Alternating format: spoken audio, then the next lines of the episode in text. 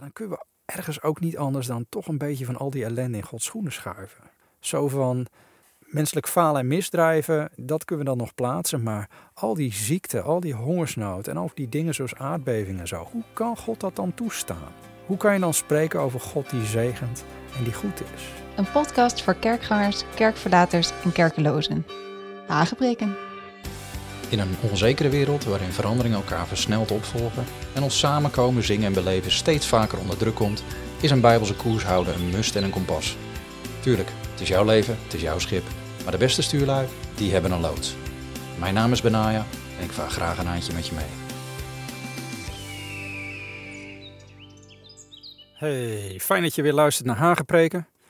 Uh, we zitten hier weer in het bos. Als je een beetje mijn jas hoort knisperen, dan weet je hoe dat, uh, hoe dat komt. Ik heb de jas nog aan. maar uh, we zijn van start weer gegaan met een nieuw seizoen, zoals jullie weten. En in een wereld die grimmiger en grilliger en gekker lijkt te worden met de dag, warmen we onszelf in deze podcast aan de woorden van God die Hij ons naliet, door wat is opgetekend in de Bijbel. En ja, dat gewoon omdat we dit hard nodig hebben in de laatste dagen voordat de Heer Jezus terugkomt. En uh, hij komt terug, alle tekenen zijn ervan. En dan komt hij terug om eindelijk dat veelvuldige, gezuchte en vaak uitgeschreeuwde gebed te verhoren. Heere God, doe toch iets. Jongen, jongen, als je het nieuws bekijkt, ik kan het de laatste tijd gewoon bijna niet geloven zoveel aan er aan de hand is. En nou is het natuurlijk niet zo dat God niks doet.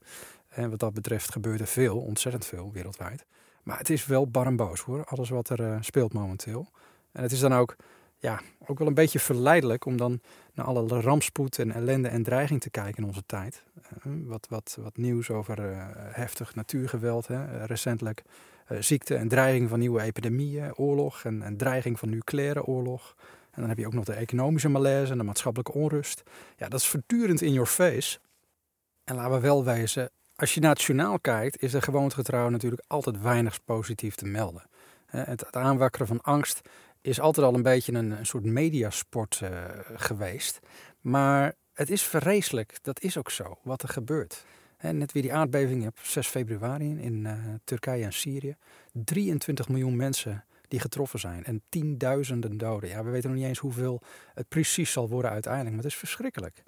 En tegelijkertijd ja, zijn het wel weer bevestigende tekenen van de komst van de Heer Jezus en van het einde van de wereld. En dat weten we omdat de discipelen de Jezus specifiek vroegen naar het teken van zijn komst en naar het einde van de wereld. Hè? Matthäus 24 lees je dat. En de wetenschap dat deze wereld dus een houdbaarheidsdatum heeft, dat leeft al millennia. Ja, dan zeg je, daar word ik niet echt blij van. Nee, dat klopt. Maar het punt is, het staat eraan te komen. De Heer Jezus ontkrachtte dit ook nooit. Hij gaf zijn discipelen ook een duidelijk verhaal terug hè, aan, aan herkenningstekens. Hij zei, je zult horen van oorlogen, van geruchten van oorlogen. En pas op, word niet verschrikt, dat zei hij erbij. Want al die dingen die moeten gebeuren. Maar het is nog niet het einde. Dus we zijn er nog niet. Het ene volk zal opstaan tegen het andere volk, het ene koninkrijk tegen het andere koninkrijk. Er zullen hongersnoden zijn, besmettelijke ziekten, aardbevingen in verschillende plaatsen. Nou, tik je checklist maar af, zou ik zeggen. En rampzalig genoeg voegt hij dan ook nog vaantjes aan toe. Al die dingen zijn nog maar het begin van de weeën. Uh, ga er maar aan staan. En toch is God nog steeds bezig. Zowel achter de schermen als in het volle daglicht. Het is dus niet allemaal duister. Want de Heer Jezus garandeert ons ook in datzelfde gedeelte: wie volharden zal tot het einde, die zal zalig worden die zal gered worden. En dit evangelie van het koninkrijk zal in heel de wereld gepredikt worden tot een getuigenis voor alle volken. En dan zal het einde komen. Nou, daar zijn we nog niet. We zijn wel vlakbij. Hè, um, het laatste zien we momenteel meer dan ooit. Hè. Massas mensen komen op dit moment het koninkrijk binnen doordat ze zijn blijde boodschap van genade en redding horen en dat ook omarmen. En zelfs in gebieden met extreme christenvervolging groeit de kerk tegen alle weerstand, moordpartijen en vervolging in. Dat is heel bijzonder. En er zijn een heleboel verhalen van nou, wat ik zou willen noemen hedendaagse Paulussen, hè, vervolgers van de kerk, die een droom of een visioen of een ontmoeting met Jezus hebben gehad en daardoor 180 graden omdraaien. En dat is niet uitzonderlijk, dat hoor je heel veel. En steeds vaker komen dit soort bemoedigende verhalen door via internetberichten van organisaties die in het geheim in de landen met zware vervolging werken. Ik zou zeggen, Google daar eens op. Of DuckDuckGo daar eens op. Ik weet niet welke zoekmachine je gebruikt. Maar ehm, om, om te kijken van, hé, hey, wat gebeurt er allemaal nog meer? Want je hoort het niet in de reguliere media, maar het gebeurt wel masse. Hè, dus ik hoop dat je daardoor ook bemoedigd wordt. Of dat je jezelf weet te bemoedigen op die manier. Desalniettemin, de overvloed aan negatieve input is overweldigend soms. Het is eh, vaak zoveel en zo vaak dat je ja, logischerwijs ook wel de moed in de schoenen kan zinken. Dat begrijp ik. Angst en wanhoop, eh, die, die liggen om de hoek. En dat zijn killers, mensen. Ehm, veel van onze angst komt door wat we, door wat we zien, voor wat we inbeelden. En alle hulpstukken die worden ons daartoe aangereikt. Op het internet, op YouTube, op, de, op het nieuws, op de tv. Telkens weer moet ik dan een beetje denken aan dat oude kinderliedje die mijn moeder mij ooit leerde. Hè? Bewaar je oog, bewaar je oog voor wat je ziet. Er is een vriend die op je let en die luistert naar gebed. Bewaar je oog, bewaar je voor wat je ziet. Nou, misschien keet wel, ik weet niet. Ik dateer mezelf een beetje, misschien niet weer. Maar het is waar, waar je langdurig naar kijkt, dat kan je verlammen. En dat kan je doen wanhopen. En dan vergeet je inderdaad dat je een vriend hebt. Een goddelijke vriend die op je let en die over je waakt en die onze gebeden verhoort en ook hoort. En dat is zo belangrijk om te onthouden, want anders word je zwartgallig in deze wereld. Want er is ellende genoeg en het vult onze blik. En we weten namelijk dat Heer Jezus ons zei, Lucas 11 vers 33 lees je dat, het oog is de lamp van het lichaam. En als dat oog helder is, is je hele lichaam verlicht. Maar als het troebel is, verkeert je hele lichaam in duisternis. Dus let op of dat licht dat in je is niet verduisterd is, zegt Jezus. Want als je hele lichaam verlicht is, zonder dat ook maar een deel in duisternis verkeert, dan is het licht als wanneer een lamp je met zijn stralen verlicht. Prachtig. Oftewel, zegt Jezus in feite, bewaar je oog, bewaar je oog voor wat je ziet. Maar ook, zoals het liedje leert, bewaar je oor, bewaar je oor voor wat je hoort. Want dat was ook nog zo'n tekstje. Nou, reden te meer om te blijven luisteren naar de woorden van God en tijd te nemen voor wat we onder andere hier doen bij Hagepreken. Zijn woord nemen als kompas in de woelige wateren waarin we zijn beland in 2023. Want we moeten nog een eindje. En alleen dan kan onze lamp van onder de korenmaat vandaan komen en op een standaard worden gezet, zodat iedereen die binnenkomt ook dat licht ziet. Om die tekst uit Lucas 11 nog maar even af te maken. Want God wil zichzelf aan deze wereld laten zien. Midden in de rauwe, verdrietige en gewelddadige chaos van deze wereld die op haar einde loopt. Maar hoe doet hij dat? Nou, wij worden niet voor niets het lichaam van Christus genoemd. Het lichaam van Christus, hij is het hoofd. Maar wij Christenen van over de hele wereld, vanuit allerlei kerken en gezinten, vormen zijn handen en zijn voeten. Tenminste, als we ons willen laten gebruiken op die manier. Want de Heer Jezus beseft al 2000 jaar geleden al, de oogst is groot, maar arbeiders zijn weinig. En vandaar dat Gods ogen over de hele aarde uitgaan om degene bij te staan wiens hart volkomen naar hem uitgaat. Ook zo'n mooie tekst uit 2 Kronieken 16. En daar hebben we dus het vorige keer over al gehad. Dat God voortdurend op zoek is naar mensen die hem simpelweg gelovend vertrouwen. En die, die mensen, ja, die zijn zeldzaam. En daarom zijn die mensen voor God ook zo kostbaar. En dat is dus niet verbazend, zoals we lazen in Exodus 19, vers 5 vorige keer, dat zulke mensen, mensen die geloven en zich aan het verbond met Hem houden, door God als bijzondere schat worden gezien. ik pak hem nog eventjes een keertje bij. Exodus 19, vers 5, daar stond, of daar staat, als je nauwgezet mijn stem gehoorzaamt en mijn verbond in acht neemt, dan zul je uit alle volken mijn persoonlijk eigendom zijn. Waarbij het woordje eigendom, segula, in het Hebreeuws ook kan worden vertaald met bijzondere schat. Geloof in God is klaarblijkelijk niet genoeg om als zijn schat te boek te staan. Het is ook een kwestie van Gods verbond in acht nemen. Nou, wat betekent dat nou? Wat, wat voor verbond hebben we het hier eigenlijk over, vraag je je misschien af. Nou, allereerst voor het geval dat je nog niet doorhaalt, onze God is een verbondsgod. Vandaar dat Gods plannen, maar ook zijn omgang met zijn volk Israël en de wereld vorm krijgen door wat hij in verbondsvorm heeft vastgelegd. Nou, als dat nieuw in je oren klinkt, dan is dat begrijpelijk, want een verbond, ja, dat is iets wat tegenwoordig sowieso een beetje stoffig klinkt, maar het is wel degelijk van grote waarde. Sterker nog, al heeft een verbond een beetje een antieke klank, zou ik zo wat zeggen. Gods verbonden eh, zijn nog steeds van kracht over ons als mensen. Of we hier nou weet van hebben of niet, ze gelden nog steeds. Een verbond gaat namelijk verder dan bijvoorbeeld een verdrag. En verdragen kennen we allemaal wel. We, hebben bijvoorbeeld handelsverdragen of luchtvaartverdragen. Je hebt politieke verdragen, zoals een vredesverdrag. En dat soort verdragen zijn nou, ja, schriftelijke overeenkomsten van bindende aard, waar twee of meer partijen voor tekenen. En daar staan een bepaalde afspraken in opgetekend. Dat is een verdrag. Maar het verschil met een verbond is dit: dat hoewel verdragen bindend zijn, kunnen ze ook weer worden ontbonden. Of simpelweg um, aangepast. Ze kunnen zelfs worden opgeschort. Maar dat kan dus niet met een verbond.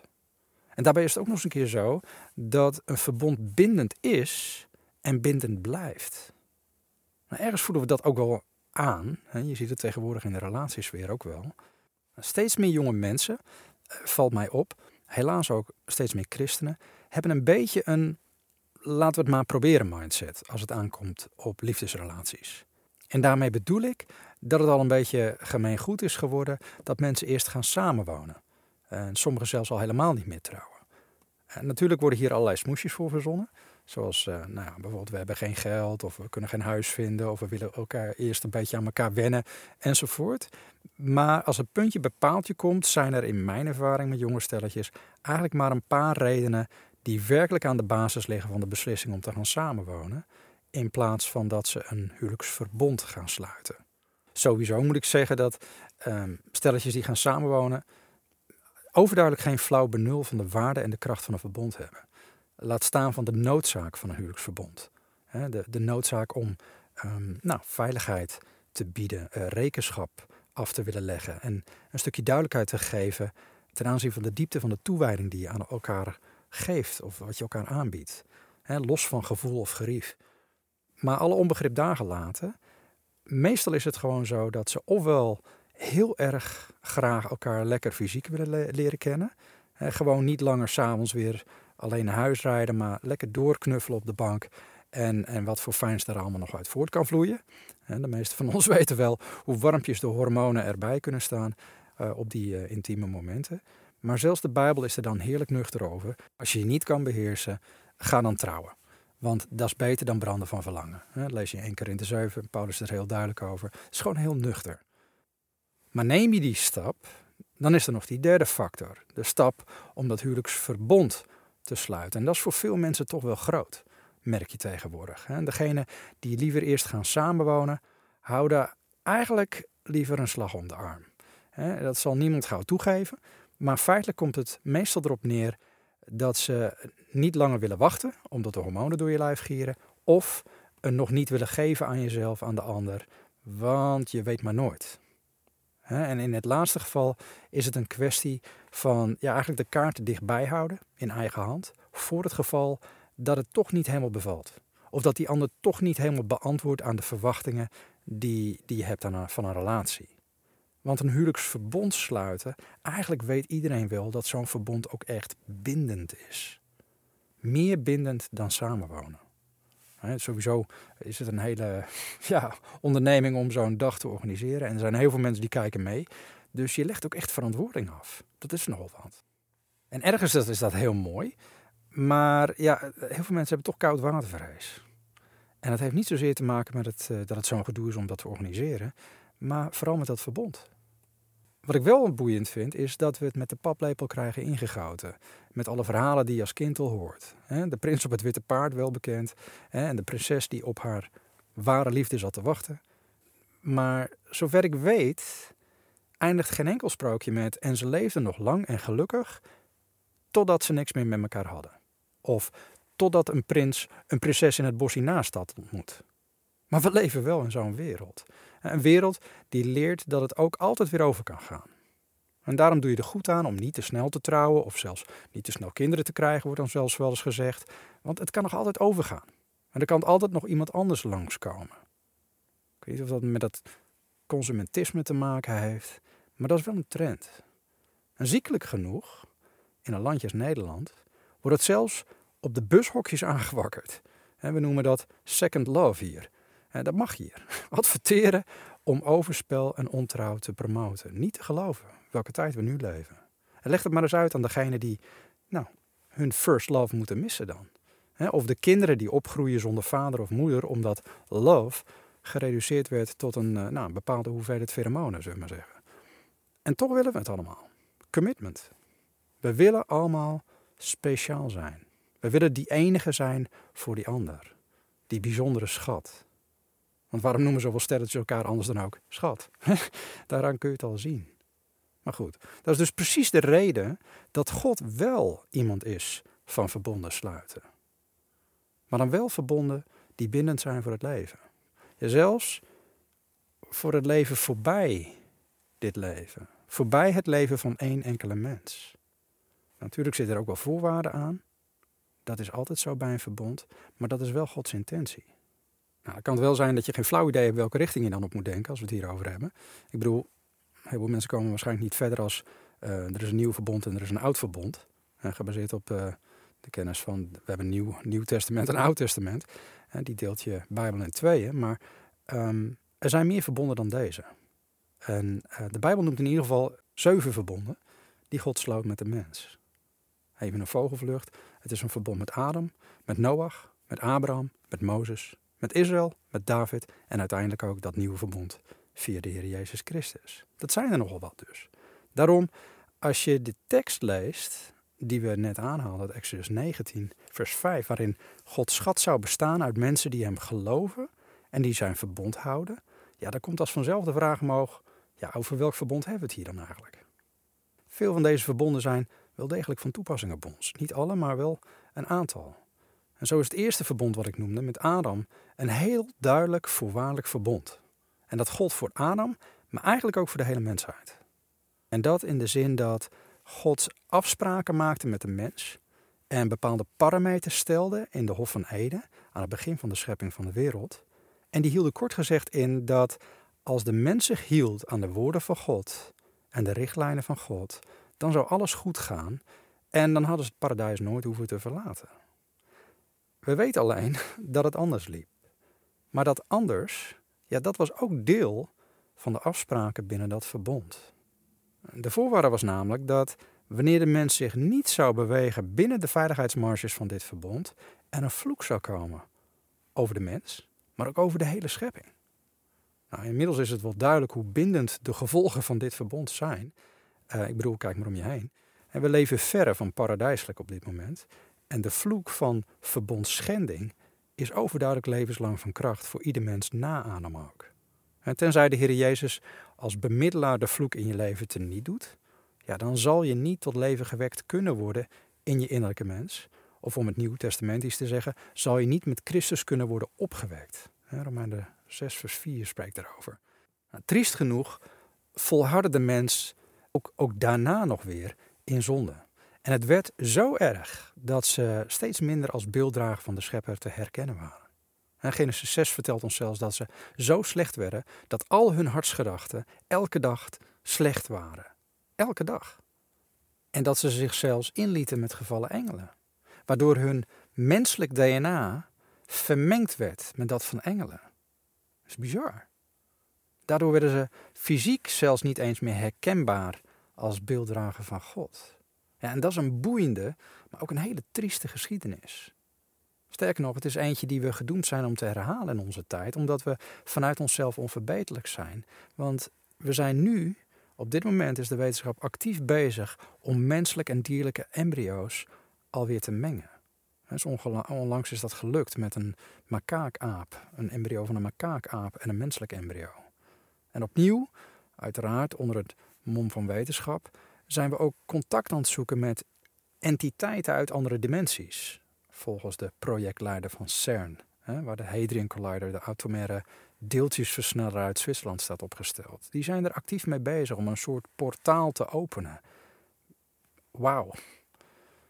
En opnieuw hebben we geen idee van welke put we openhalen als we ons inlaten met dat soort entiteiten die eerder het oordeel van God over ons afriepen.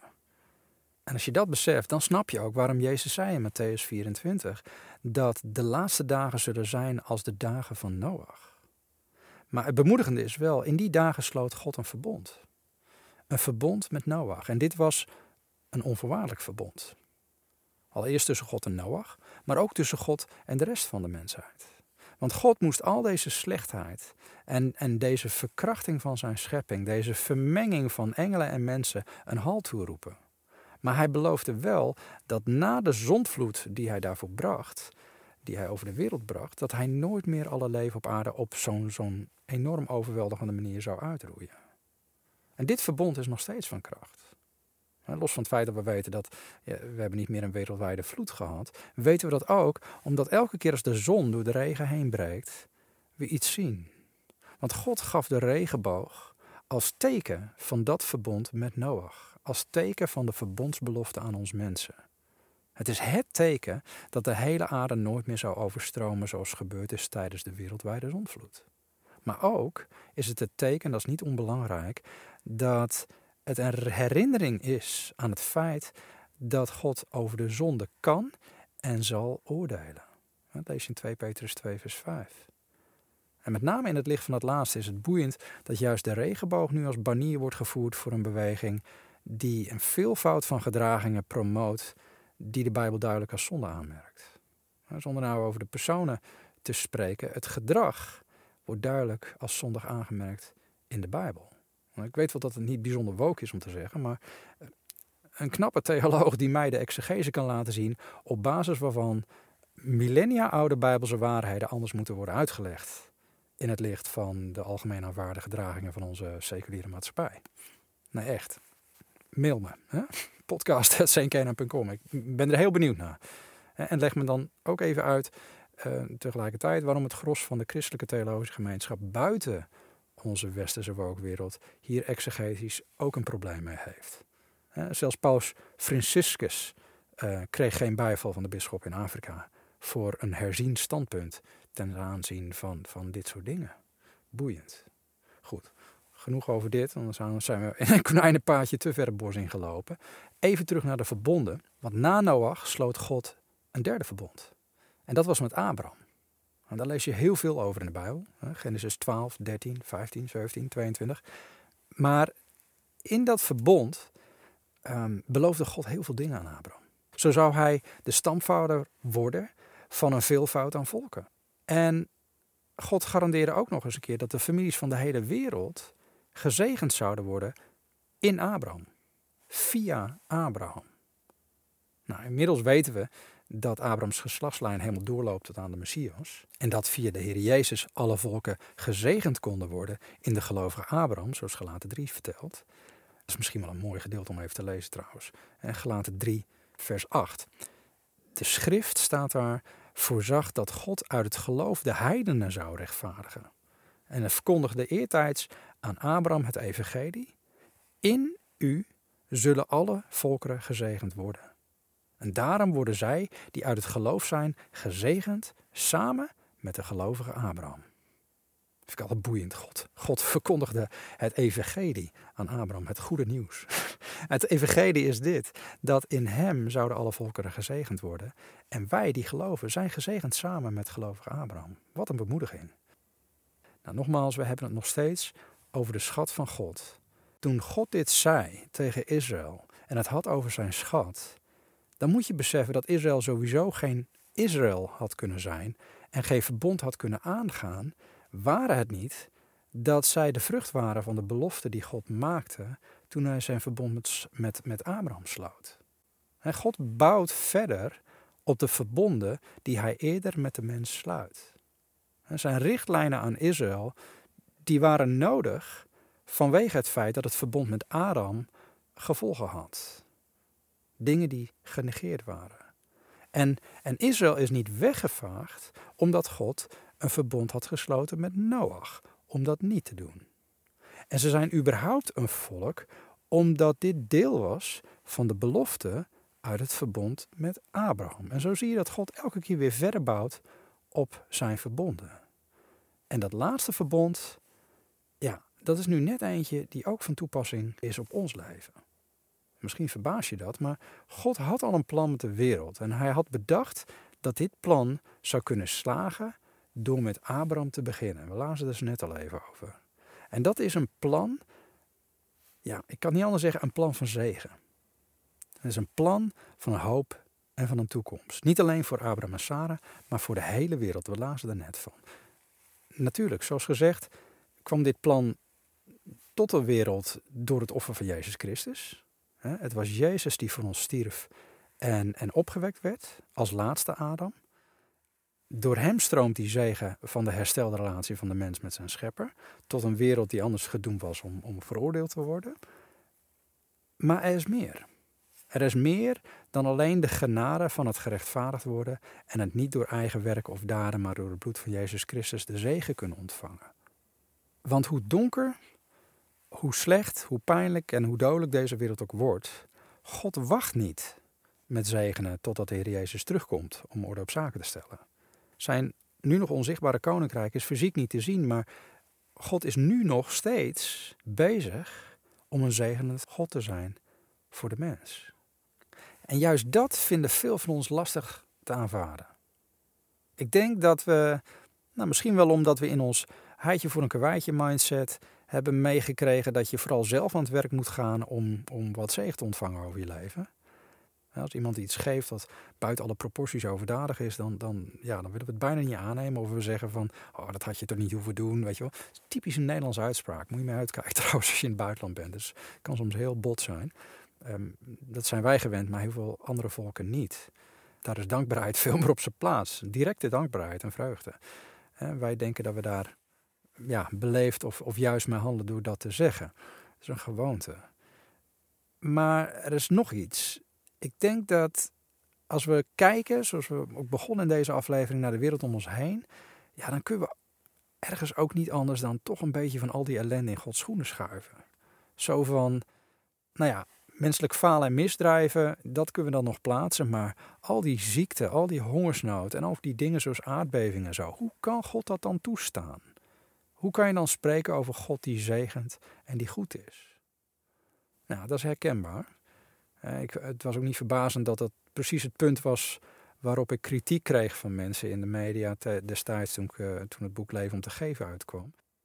Ik zou de schepper van hemel en aarde namelijk te lief en te goed en uh, te fraai gepolijst hebben afgeschilderd. What to say? Guilty as charged. Wat kan ik ervan zeggen? Anders dan volledig schuldig. Ik, ik geloof namelijk dat wat er ook gebeurt, wat mij of anderen ook overkomt, uh, wat er ook niet gebeurt, God is goed. En hij is een zegenend God, dat geloof ik. Hij verandert niet. Ik ben ervan overtuigd dat het laatste wat we moeten doen aan deze kant van de eeuwigheid, waarin we de gevolgen van het schenden van het eerste verbond rauw op ons dak is gevallen, is dat we onze ervaringen leidend maken voor het uitleggen van de Bijbel. Want het is de Bijbel die onze ervaringen dient uit te leggen, niet andersom. Anders zou het namelijk het eeuwige woord van God onderwerpen aan de gemoedstoestand en de belevenissen van ons als mensen. En dat zou dan weer het karakter van God voortdurend anders kleuren. En dat kan niet. God is liefde, zegt de Bijbel. En Johannes 4 vers 8. God is leven. Jezus zei, ik ben de weg, de waarheid en het leven. Ik ben het leven. Johannes 14 vers 6. En God is licht. En in hem is geheel geen duisternis. En Johannes 1 vers 5. Allemaal hele mooie bekende teksten. Leer ze alsjeblieft. Metsel het in je denken. Hij verandert niet. Nooit niet. Hij blijft gisteren, heden en tot in eeuwigheid dezelfde. En dan lijkt het soms alsof de God van het Oude Testament als boeman kan worden afgeschilderd, terwijl de God van het Nieuwe Testament ineens een, ja, een bijzonder goede bui lijkt te zijn. Want, want hij vergeeft, geneest en bevrijdt en aanvaardt iedereen die tot hem, tot, hem, tot hem komt. Maar het is wel dezelfde God of mensen. En de vraag is alleen, kunnen wij zijn goede en gevende natuur zien? Dwars door de Bijbel heen. Dwars door alle ellende om ons heen. En kunnen wij geloven dat zijn gevend hart goed is? Kunnen we geloven dat God zijn gevend hart wil laten zien op elk terrein van ons leven, ook nu nog? Het is heel makkelijk om dat vooral te vergeestelijken. Zo van, God is goed, omdat wij uiteindelijk niet verloren gaan, maar eeuwig bij hem mogen leven, straks. Maar de Bijbel laat ook keer op keer zien dat de Heer zich in zijn geven niet limiteert tot puur geestelijke zaken. Dat lees je onder andere in 2 Petrus 1 vers 3. En daar staat, zijn goddelijke kracht, ik lees een beetje een oude vertaling, maar ik vind hem zo mooi. Zijn goddelijke kracht heeft ons alles geschonken. wat tot het leven en de godsvrucht behoort. En hoe deed hij dat? Door de kennis van Hem die ons geroepen heeft door Zijn heerlijkheid en Zijn deugd. Een beetje een oude vertaling, maar het laat wel zien dat het hier duidelijk niet alleen over geestelijke zaken gaat. Zoals de vrucht van de geest die in ons leven zichtbaar wordt als we hem leren kennen bijvoorbeeld. Maar het gaat ook over de kracht die ervoor zorgt dat wij alles wat tot het leven behoort in feite cadeau krijgen. En wat betekent dat dan, alles wat tot het leven behoort? Nou, volgens mij precies zoals het staat. Alles wat tot het leven behoort. Simpeler gezegd, alles waardoor jij kunt leven. Alles wat bij het leven hoort. Maar heel concreet, gewoon dit. Dat je eten op de plank hebt, een dak boven je hoofd, een bed om in te slapen. Dat je je gezin kunt onderhouden als je dat gegeven is. Dat je middelen krijgt om van A naar B te komen wanneer dat nodig is. Enzovoort, enzovoort. Dingen in je leven die je nodig hebt. Het rare is alleen dat wij daar vooral onze eigen kracht voor inzetten. Begrijp niet verkeerd, ik geloof in werk. Ik geloof ook in hard werken. Voordat ons gezin de enorme dosis rampspoed over zich heen kreeg, ja, grensde mijn eigen werkuren meestal aan zo'n soms een uurtje of zestig. En dat kon toen nog. En ik moet zeggen, ik genoot er ook van. Nu mijn werkzame uren behoorlijk worden beknot en ik steeds meer uh, tijd nodig had om zorg te dragen voor mijn gezin, hè, omdat mijn vrouw hier ook ernstig in beperkt is geworden, draai ik denk ik misschien nog wel meer uren. Misschien niet per se aan werk, maar ook aan andere dingen. En dat is niet vreemd. En dat is goed. Want de Bijbel leert tenslotte ook, wie niet werkt zal niet eten. Heel nuchter ook weer. Er zit iets eervols in werken. En dat vind ik altijd al zo. Er is een zekere voldoening. Het feit dat je je eigen broek op kan houden, zelf een pad door het leven kan slaan en vooral niet afhankelijk bent van anderen. Dat vinden we fijn. Maar ja, je hebt het niet altijd zelf in de hand. En ik heb te veel situaties in mijn leven meegemaakt, een periode, waarin ik geen enkele mogelijkheid had om zelf keihard te werken, om dan ook maar een snufje zegen te genereren op mijn ruige bestaatje. Ja, en dat werkt heel ontnuchterend. Het feit dat je het leven niet in de hand hebt. Dat je soms met de rug tegen de muur staat en ontdekt dat je zelf niet de bron bent van al jouw voorziening. En het is juist in die tijden dat ik geen andere keus had dan alleen maar naar de hemel te kijken. Naar mijn hemelse vader en hem te beleiden als voorziener voor mij en mijn gezin. Sterker nog, daar zit ik nog steeds een beetje in. Maar goed, gaandeweg leer je steeds meer vertrouwen. Zelfs in seizoenen wanneer je geen backup meer hebt. Dat je geen extra manna kan verzamelen, maar dat je het gewoon van dag tot dag moet oprapen in het vertrouwen dat het er morgen weer ligt. En niets maakt je meer afhankelijk van de Heere God dan zoiets wezenlijks als geloven voor je eigen dagelijks brood, terwijl je er eigenlijk niks aan kan doen. Misschien moeten we daarom wel bidden van Heer, geef ons heden, geef ons nu ons dagelijks brood. Hè? Die, een, een soort mannen-mindset wat ons afhankelijk van God maakt. En dat lijkt makkelijk gezegd, maar toch zie ik om me heen dat heel veel christenen, ondanks dat ze dat kunnen beleiden, ehm, zichzelf als bron blijven zien waaruit ze moeten putten om te overleven. Ik heb, ik heb meerdere keren gezien dat christenvrienden die hun baan kwijtraakten in een diepe persoonlijke crisis terechtkwamen. Omdat ze eigenlijk toch wel zichzelf zagen als degene die het moest voorzien. Terwijl onze Hemelse Vader daar juist betrokken bij wil zijn. Ook in dat aspect van ons leven wil Hij voorziener zijn. En daarom zegt die tekst uit 2 Petrus 1 vers 3 dat Hij ons voor het leven goddelijke kracht geeft. Maar er is meer. Hij voorziet in kracht om te leven omdat Hij een verbondsgod is. Want God voorziet niet alleen omdat Hij onze Hemelse Vader is, maar Hij wil van Zijn kant iets bekrachtigen, Zijn verbond. Er is een reden dat Hij dit wil blijven doen. En het heeft alles te maken met het feit dat wij deel zijn van een verbond dat verder teruggaat dan alleen het nieuwe verbond in Christus Jezus. En Paulus sprak hier al over in zijn, zijn brief aan de Galaten. Wij zijn namelijk mede-erfgenamen met Christus, maar ook van Abraham, staat er. Wist je dat? Ik lees de laatste tekst voor. Er staat in Galaten 3 vers 29. En als u van Christus bent, dan bent u Abrahams nageslacht. En overeenkomstig de belofte erfgenamen. Dat is een hele bijzondere tekst. De meeste mensen lezen hier overheen. Maar deze erfenis spreekt niet alleen van Gods voorziening aan Abraham en zijn nageslacht. Die erfenis is vooral een manier waarop God zijn hart laat gelden in deze wereld. Zijn gevende hart. Waardoor zijn gevende karakter, zijn natuur, zichtbaar wordt in een duistere wereld. Nou, hoe dat precies zit, ja, daar heb ik iets meer tijd voor nodig. Dat pakken we volgende keer op. Voor nu, blijven luisteren naar het woord van God. Blijven koers houden. Heb je vragen, aanvullingen of opmerkingen? Stuur even een mailtje naar podcast.saintkenine.com